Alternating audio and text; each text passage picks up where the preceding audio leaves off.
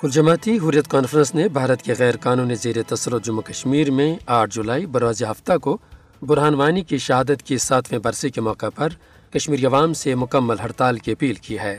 قابض بھارتی فوجوں نے برہان وانی کو دو دیگر ساتھیوں کے ہمراہ آٹھ جولائی دو ہزار سولہ میں ضلع اسلام آباد کے علاقے کوکرناگ میں ایک جعلی مقابلے کے دوران ماورائی عدالت قتل کر دیا تھا۔ کل جماعتی حریت کانفرنس کا کہنا ہے کہ برہان وانی جیسے شہدا نے کشمیریوں کی آنے والی نسلوں کے بہتر مستقبل کے لیے اپنی جانوں کے نذرانے پیش کیے ہیں۔ کشمیری عوام ان کی شہادت کے برسی پر مکمل ہڑتال کر کے اپنی اس عزم کو دہرائیں گے کہ شہدا کے مشن کو ہر حال میں جاری رکھا جائے گا۔ برہان وانی بھارتی ظلم و جبر کے خلاف ایک تمنا آواز اور مزاحمت کی علامت بن چکے تھے۔ برہان وانی جیسے ضرورت مند نوجوان کشمیریوں کے دلوں میں بستے ہیں۔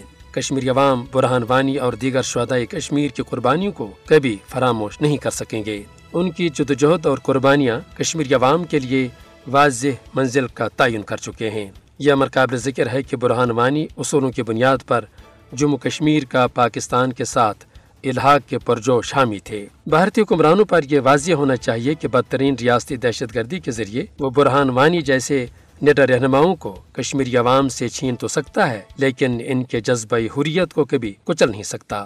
جدوجہدی آزادی کی تحریکوں میں شہادت، مہاجرت اور اسیرے کا سفر جاری رہتا ہے۔ یہ کسی بھی تحریک کی کامیابی کے لیے لازم ملزوم ہے کشمیری عوام شودا کے اصل وارث ہیں۔ وہ ان کا مشن ہر حال میں زندہ رکھیں گے۔ برہان وانی نے بلا شبہ اپنی مظلوم قوم کی آزادی کے لیے اپنی قیمتی جان کا نذرانہ پیش کر دیا۔ تحریک آزادی کشمیر کی تاریخ میں برہان وانی کو ہمیشہ جرت اور مزاحمت کی علامت کے طور پر یاد رکھا جائے گا۔